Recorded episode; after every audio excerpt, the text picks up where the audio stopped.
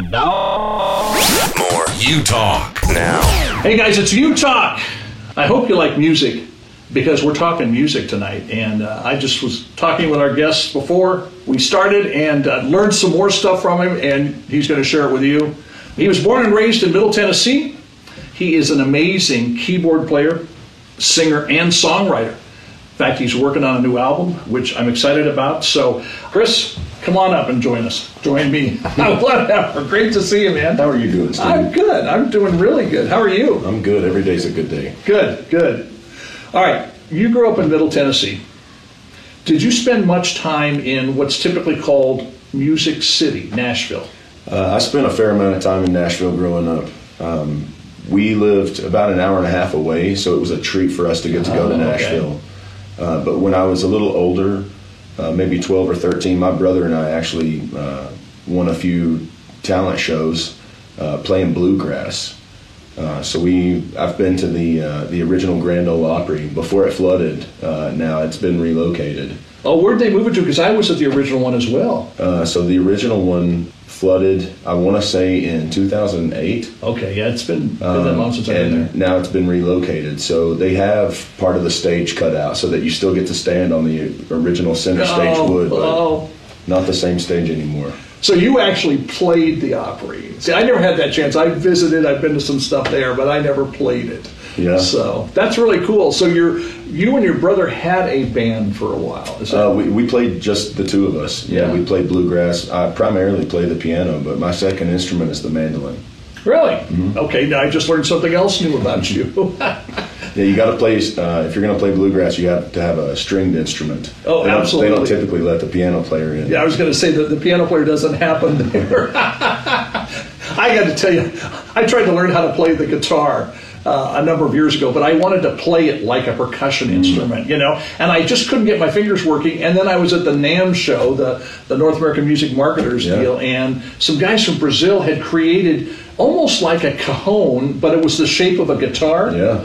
And they filmed me doing it. And they said, "Look, if we film you, we're going to give you one." And I never got it. So, but it was fun. You know, it- it's fun to get that rhythm out of it. Okay, you you started playing at a young age. Was it five? I think. I Yeah. did. I started playing piano at five. Uh, I say five because I have pictures of me in a diaper trying to reach up and play the keys uh, prior to being five.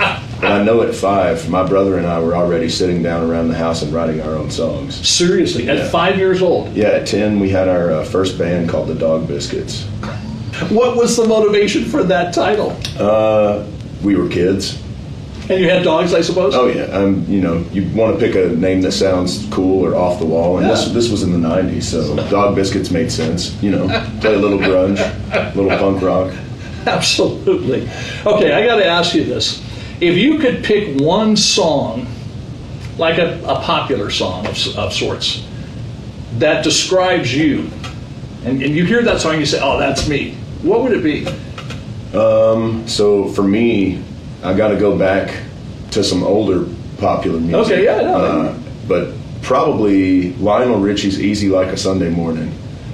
That's probably me in a nutshell. Uh, like I said, every day's a good day. I'd always try and keep a smile on, try and keep a positive outlook. Um, you know, nothing can hold me back, nothing can keep me down. So I gotta, I gotta go with "Easy Like a Sunday Morning." You know, I'd have to agree with that. Just, be, I mean, the short time I've known you, but every time I see you, you know, you're just chilled and, and you got a smile on your face. How, how are you? You know, it's it's that kind of a thing. It's it's now if I picked a song, and I'm just thinking this off the top of my head, I guess it would be Wipeout, which goes way back. I know the song. And I got so when I was doing clubs, I got so tired of it. Hey, can you do Wipeout? Of course, You know, it's like, is there a song like that that they come, the keyboard, they come up to and say, hey, can you play this song? And it happens over and over. You know, I get lots of them. The the one that's probably most often requested clearly is going to be Billy Joel's Piano Man. Oh yes, oh Uh, yes. Not that I'm tired of playing that one. I actually love Billy Joel. So the Billy Joel and the Elton John request, I don't mind at all. Hmm. But you still always get the people that want to hear uh, Free Bird, um, Turn the Page by Bob Seger. You know, those are the ones that I might be a little more tired of playing. You know, in Nashville, if you play Free Bird or The Devil Went Down to Georgia, you have to do it for at least a hundred dollar tip. really, Nobody on Main Street's allowed to play those songs for more than a hundred dollar tip. It's an unwritten rule. that's funny. Devil went down to Georgia.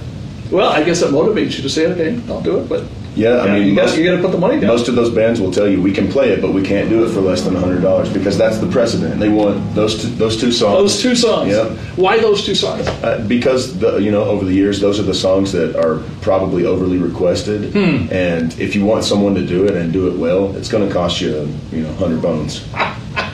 We could have a whole conversation just on requests that bands get. You know, I mean, it's doing the work we've done. All right, with with music, uh, you've traveled a lot doing it. Um, is there is there one gig that you've done over the years that was really memorable to you? It was un, it was an unusual place. It was an unusual situation. Maybe there's more than one.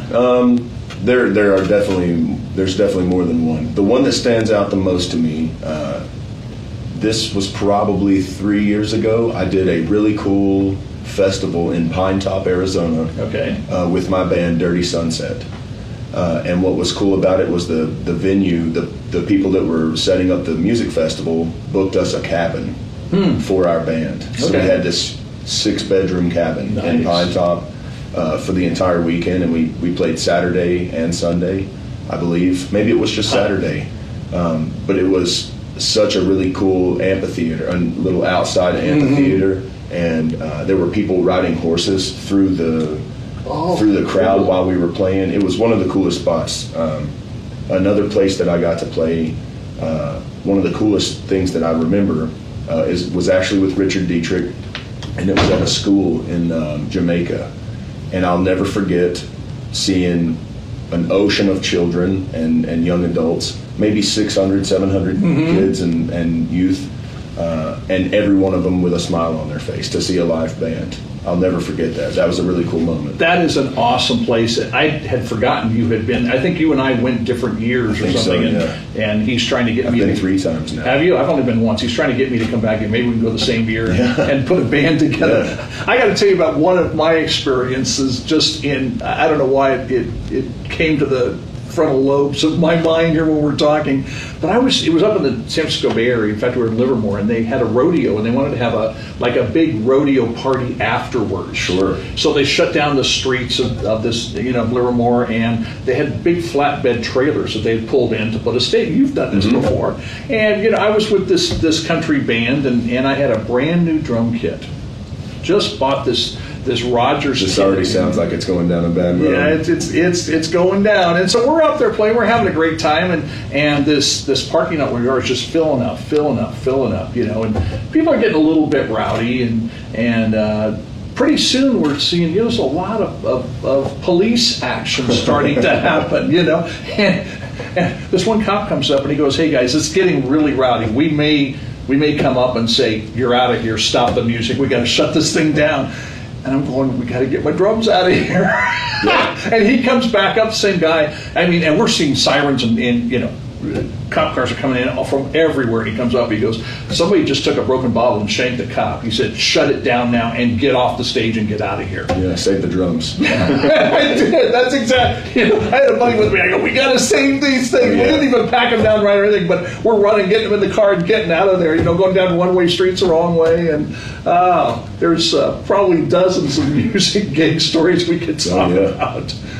Do you, um, when it comes to music, and we live in this very divided, tense time, does music play a role? Could it play a role in in just what's going on in our culture, what's going on between people, so much divisiveness? Is does music have an important role in that? Of course it does. I, I think one of the coolest things we get to see now um, is music therapy. Uh, a lot of psychologists and, and psychiatrists these days are actually using music therapy uh, to help people process uh, emotional baggage, um, um, you know, bad memories, good memories. Uh, it's music is definitely therapeutic, and it's it's cool that we live in a time now where everyone has access to it. Um, you know, different forms of radio via the internet, uh, social media. We have music videos at our disposal everywhere we go. Every place. Um, and and yeah, I mean, especially as a musician, music has always been a sanctuary or a, or a safe place for me. Uh, it's helped me make it through rough times in life. Uh, I was, you know, overweight and picked on a lot as a kid.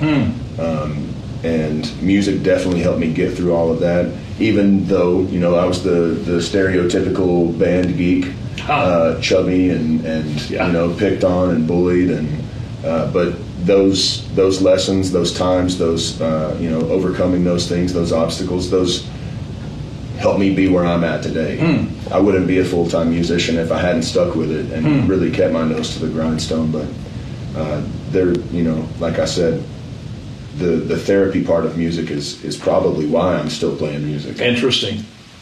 Now, with with a keyboard, with piano, whatever keyboard it is, can you play it? Like if you're you're in an anxious mood, can you play it aggressively? Sure. Okay. Of course. Um, I, one of the things that I notice is, as you know, I'm, I'm a performing musician, so I still I still gig out multiple times a week. Um, you know, if I'm having a, a good night, you will nine times out of out of ten hear me playing a lot of cheerful, happy, upbeat music. Interesting. If I'm not in the best mood, or if I have someone heckling me, or if I have, you know, if I've had something bad happen Yeah. to me that day, I might play a lot of, uh, you know, Pink Floyd and Interesting. um, you know, some darker music, some Gary Jules, Mad World, you know, who, who knows? Uh, but it, you know, so, or some some really slow, depressing blues, Mm-hmm. or you know, See, I was hoping you were gigging tonight because after the after the show, you know, a buddy of mine and I were going to. I thought let's let's just test it. We'll heckle him. Yeah. No, I heard you before, and, and you do a great job. The reason I asked that question is, like for me as a drummer, um, I can play so aggressively. I can go in, and if if I'm angry, uh, which doesn't happen a lot, I mean, I will just play the drums. go through three pairs of sticks. Yeah, yeah, and umpteen heads, you know, just because I, I just want to, you know.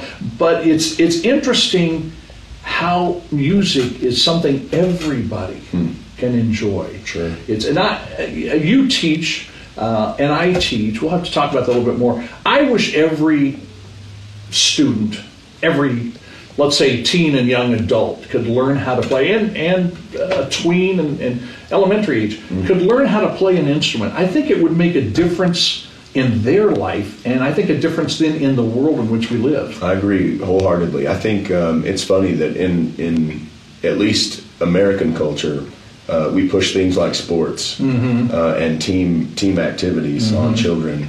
Uh, but I know that the one-on-one time that I get with students and and seeing uh, whether it's a grown person or a, or a child learn something new or accomplish something musically, you know, that's still like scoring a touchdown or or you know breaking someone's ankles in, in basketball. It's it's the same feeling. Yeah, it- You know, it truly that is. feeling of accomplishment and and uh, adding something to your tool belt. You know, Mm-hmm. something at your disposal. So this is another thing that you have that you can do. Mm-hmm. Um, I like I said, it's it's funny that in our culture we push sports, not so much music, and you see parents pushing music on children in a lot of other cultures. Yes, absolutely. I was just going to say that. Now, when you when a student comes to you and you agree to give them lessons, in your mind, um, in the process of teaching them, is is there uh, besides get, helping them to learn how to play this instrument and chord structures and things like that? Um, is there a, an overall goal or a couple goals you have in mind for that student with them coming to you to learn how to play? Uh, most definitely. And before I touch on that, the one thing that I always like to do, uh, I always tell parents that I want to give the student uh, one lesson free because I always want to see how much how much of them being in the lesson in the first part was their idea versus their parents' idea. Oh, Because if they're 100% in the mindset that they want to play the instrument, mm-hmm. I'm down. No matter what, I'll teach mm-hmm. them. If, if they're a little resistant to the thought of it, I'm sometimes hesitant to teach the lesson because if it's forced, mm-hmm. uh, there's going to be a wall regardless. Uh, but if the student is, or if the potential student is actively wanting to learn, I love that because the one thing that we want to teach more than music is every opportunity to teach life lessons. absolutely. So, yes. you know, throughout the duration of a single lesson, I might touch on one life lesson throughout us playing the piano because mm-hmm. that's the real important part. Mm-hmm. No, it's interesting what you're saying because I've had situations where, and I, and you probably have run into this as well, where parents are saying, "Well, I I need to sit in the the entire lesson." It's like, no, No. no, not going to happen. You know, it, it just isn't going to happen. And and you see such a, I, I've always seen such a different attitude, like. Fathers, or it's usually fathers more than mm. mothers when they come in, and I will allow them to come in. I told you, you, Yeah. you know. It's like no, no, I don't want that. I don't want that. You know, it's it. I want your son or your daughter to be free when they're here Or and to look forward to coming back. Exactly. Yeah. You know, instead of oh, this drudgery, I got to go. Uh, what is the youngest student you've had? Uh, eight. Okay. Uh, I've had I've, I've taught a couple of eight and nine year olds. Hmm. I, I yeah I don't mind teaching younger uh, students. Like I said, I started playing the piano when I was five. Yeah, I mean that's Um, crazy. the difference is that I wasn't taking lessons. Hmm. Uh, both my parents played piano, Mm-hmm. so I just started actively learning. I started watching them when they played. Mm-hmm. I started practicing on my own. Hmm. Um, I was already enforcing practice routines on myself as a kid. wow, that's interesting. Uh, but my brother and I both did that. We both played multiple instruments. We had a house full of instruments. So when I got home from school, rather than going out and playing with the other kids or riding my bicycle or playing sports, Mm-hmm. I sat around and I played a few minutes on the banjo, played a few minutes on the violin, played a few minutes on the piano. I played the alto sax, sixth, seventh, and eighth grade Oh. marching band. that's crazy. Now, see, I, I never could make. I tried clarinet, and the clarinet I didn't get along. See, the You know? for the woodwind was easier for me than the embouchure for brass. I could never play Hmm. brass. Interesting. And I, I have to admit, I tried to learn how to play piano, but I think my piano teacher was older than dirt. you know, and she had this this way, way, way back in time. A very traditional classical way to Yeah, teach. and I could never get my hands to do the right thing. And she had this massive ruler with a metal edge. Uh-huh. And she would hit you in the knuckles Yes, with it. you Of course she did, yeah. So I took three piano lessons uh, growing up. I took three piano lessons, and it wasn't for me. Had a very uh, a much older lady uh, as my instructor. Very traditional, very formal, very classical. It wasn't my cup of tea. Huh. I'm a jazz player, so our finger structure is different anyway. Mm-hmm. She wanted me to sit close to the black keys and keep my fingers curved and keep my back upright. And I'm the opposite of all three of those things. So. Now, having parents that were musicians, in fact, your dad's in the Hall of Fame, is he not? He is. Is it the. Jazz Hall He's of in Fame? the Jazz Hall of Fame. Who did he play with? What, So my dad played with uh, Norman Mason, which Wow. is uh, he, he's another Jazz Hall of Famer. My dad played one show with Louis Armstrong. Ooh. He he played with uh, Johnny Hayes, or I'm sorry, Jimmy Hayslip, which is one of the most famous jazz trombone players Mm-hmm. uh, through the 40s, 50s, and 60s. Um, but he played on riverboats between Chicago, St. Louis, Memphis, uh, New Orleans. Uh, he did a lot of riverboat shows. He did a lot of um, shows in St. Louis at a place that's no longer a venue. It used to be called Gaslight Square. Yeah. Uh, and it was one of the very first jazz venues in downtown St. Louis, which is where my dad was from. Hmm. Uh, but he he grew, like I said, he was born in '33. Hmm. So my dad actually grew up in the '40s playing jazz and the '50s playing jazz.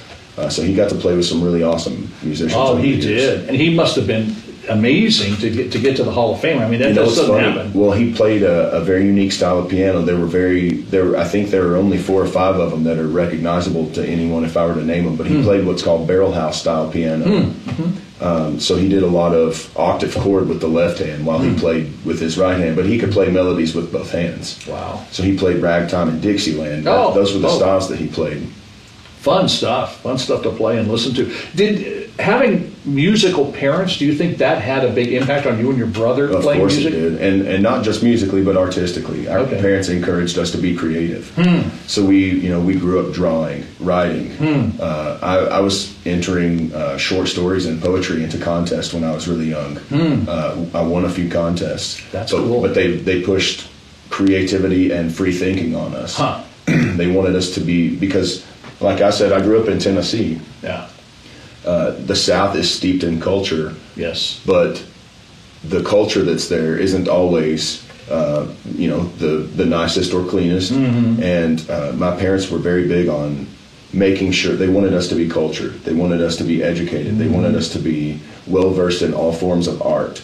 Uh, they wanted us to understand all of that. So I, I'm, I'm thankful that our parents pushed those things because we could have turned out to be completely different kids. Yeah, it's amazing. And I'm, I'm sitting, the wheels are turning out. I'm thinking, I wish more parents were doing that today. You know, it's almost, I mean, there's this pervasive attitude we're seeing more and more with parents, and it's like, hey, don't bother me. You know, Yeah. I, I got stuff to do, and, Or the you know, the iPad or the, Yeah. smartphone and just you know go play a game. Yeah, just go, and you see these little kids on it and stuff. Instead of using your own creativity, mm-hmm. learn that musical instrument, learn how to draw, See, I, I learn was how to write. You I got to build my own treehouse mm, in Me too.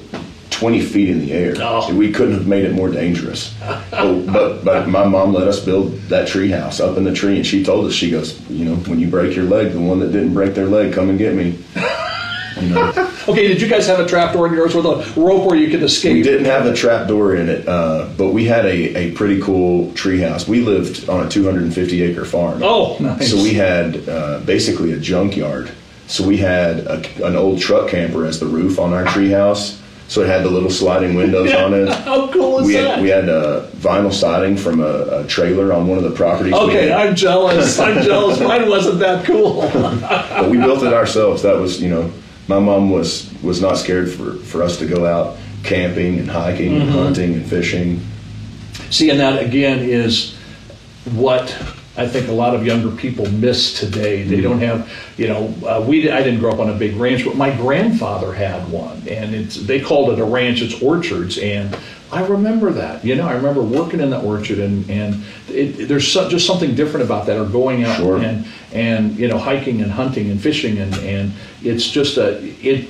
It gives you a different mindset. It does you your know? value on on things that you produce yourself Yeah, is it- greater. I mean, Yeah, it really is. You you appreciate things much more. And then, and like you said, it, it's that part of you add to your tool belt, or when you could look at this thing and say, "Oh, I made this," or "I wrote this song," or "I did this poetry." Uh, and I'd really encourage those of you that are, that are with us on this show to think about that. Think about some. Don't wait for somebody else to encourage you. We're encouraging you to do it. Okay, find a way to be creative. Now, if you could go back in time and talk to your 12-year-old self what would you say about having a career in music? Would anything change? Yeah, get a full time job and play, and play music on the side. Okay. You know, honestly, I think I did it the right way. Um, I did not go to school for music. I could have pursued music as my major, Mm-hmm. uh, and that would have changed nothing. Hmm. Uh, I, I don't think. Uh, I still have studio gigs. I still perform Nice. uh, live every week. Uh, I know a lot of musicians that went to school for it that have you know a part-time job teaching music on the side, and they work less hours than I do playing music. Uh, so the one thing that, and, and the reason for that was I didn't want to make music feel like my job because if it's your job and it's your only job, you still have a chance to resent it. And I mm-hmm. never wanted to resent Interesting. it. I never wanted to resent playing music. I always wanted it to be a choice that I made, not my career path. Hmm. And it still is, like you know, I have a few jobs. Yeah, Uh, but music is still on my career path. It's just not my sole source of income. Hmm. I don't have to stress about playing music to pay my bills. And that's what's always hmm. made a big difference for me. Mm-hmm. That's it's, huge. It's helped me keep my passion and my love for it. I was going to say you still have your passion for it because I I have some friends that are actors and I hear them say, oh, you know, if I could just find another way, and they're full time, and I have to basically say yes to mm-hmm. everything because you know you got to pay the bills and Right. and that kind of thing. So you have allowed yourself, you've given yourself that gift of being able to be passionate about music, and I think we all need to find something we're passionate about. You mm-hmm. know, I, I think it's if you can find something you're passionate about, then you never really work a day in your life because you've got that. And whether you're full time in music or you're doing music, uh, I still do. I, I do a lot of different things, and I still love doing the session work and teaching students and performing. Sure. You know, but I'm not relying upon that. It's not a nine to five, Exactly. five days a week. It's it's not, and and although I don't know if I could do studio work maybe nine to five, I might might be tempted. You See, know, and I, I, you know, I, there was a short period of time where I thought about, uh, you know, possibly going into uh, recording engineering. And I've got, I've got several friends that do it. Uh, my one friend, Schmitty, Uh, he still does it to this day. He's still very passionate about it. That is his bread and butter, and he's phenomenal at it. He has great ear for it. He's good at staging microphones. Wow. That is that is his Wow. passion, and that is his job. Um, but I will be honest, he's one in a 1000000 Mm-hmm. Not everybody that I know that has the nine to five music job still appreciates it and loves it every single day. Yeah, because no. it still comes down to being a job at the end of the day. No, it really does. And, and if you can make a good living, I, I mean, I have several friends that are doing it full time, and, and they, they seem to still be passionate about it. Sure. Let's go back to something for a minute. It's um, this is a month where we uh, nationally try to emphasize, you know, kind of anti-bullying and stuff. You mentioned being bullied, which I had not heard that before. How did you handle that? Um, and and I'm thinking in terms of somebody who's watching or listening to us to our conversation and who's struggling. They're being bullied right now, um, and it's taking its toll. Unfortunately, I mean, younger and younger students are taking their lives, and unfortunately, I think it has in part to do. And I'm not anti-social media at all. I think it's great, but now it's it's, it's you know with with before you go before social media if somebody bullies you okay it's at school it's not going all around the world it's not there you know picking at you 24 7 but what how did you handle being bullied and what would you say to somebody who is being bullied Well, I'll tell you how I handled it, and I will tell you that that's not how you should handle it. okay Um, oftentimes, when when someone is bullied or picked on or abused, um, the repercussion for that person is that later down the line, they pay it forward. And they bully someone else because they've already been hurt, and we already feel broken emotionally. Uh, and it's very easy to want to reciprocate that and, and lash out because we're already hurting. Um, I'll tell you some of the biggest regrets I have in my life, and I don't have many of them. Uh, some of the biggest regrets I have are feeling hurt and feeling bullied, and in turn bullying somebody else because I felt hurt. Um, And that's that's not what we should do. The the thing that I've learned, and it's taken me a, a you know a good portion of my life, is that waking up in the morning isn't a choice. But once we're awake, we get to choose how we handle our day. No. And we get to choose to make a good day out of it, or we get to choose to make a bad day out of it. And that's not life handing it to you. That's what we do with it when we're handed it.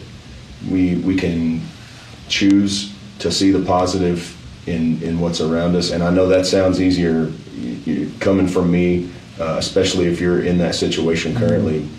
But waking up and choosing to take a bad situation and still make it a good situation, or I guess in turn, instead of lashing out and becoming the bully, in turn, showing some compassion and love to the people around you because that in itself will definitely heal those wounds that we have from people who attack us and hurt us. That's huge.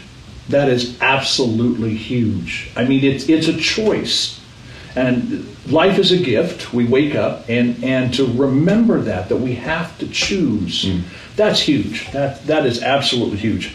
You know what? We're going to have to have a conversation again because we got so much to talk about. I appreciate you taking time. How can um, can people follow you on social media? And Yeah, normally uh, I, I'm actually revamping my Facebook. Currently, my Facebook is deactivated, but I can tell you that if you uh, soon it will be reactivated. You can go to facebook.com backslash it's Chapman time. My last name is Chapman, C H A P M A N. It, uh, it's Chapman time is my Facebook URL, and then on Instagram it is at Chris Chapman Music. awesome. I'm going to write. Give us that again. Just and So I'm the Facebook URL is facebook.com backslash it's Chapman time. I T S C H A P M A N T I M E. and for Instagram. Instagram is at Chris Chapman Music. Awesome. Thanks for taking time. Of course, thank you, And Steve. so we didn't even have a chance to talk about build up. That's where we met a few months ago, and we're going to do a build up here. What in We are. just a couple of weeks, I think. We so are. we'll have to talk more about that. And there's a whole bunch of other stuff we'll talk about. We'll Sure. We'll sneak in between your gigs and your jobs. yeah, maybe maybe uh, we'll plug my, my new album. uh, Absolutely. you know, coming up, and then we can talk some more. Oh no, absolutely. And I do have one other request. I want to play music with you sometime. Oh yeah, of You know, course. absolutely. Of That would be so fun. Hey man, thanks. Of course. It's always great to be with you and great to see you. Likewise. This is U Talk Radio.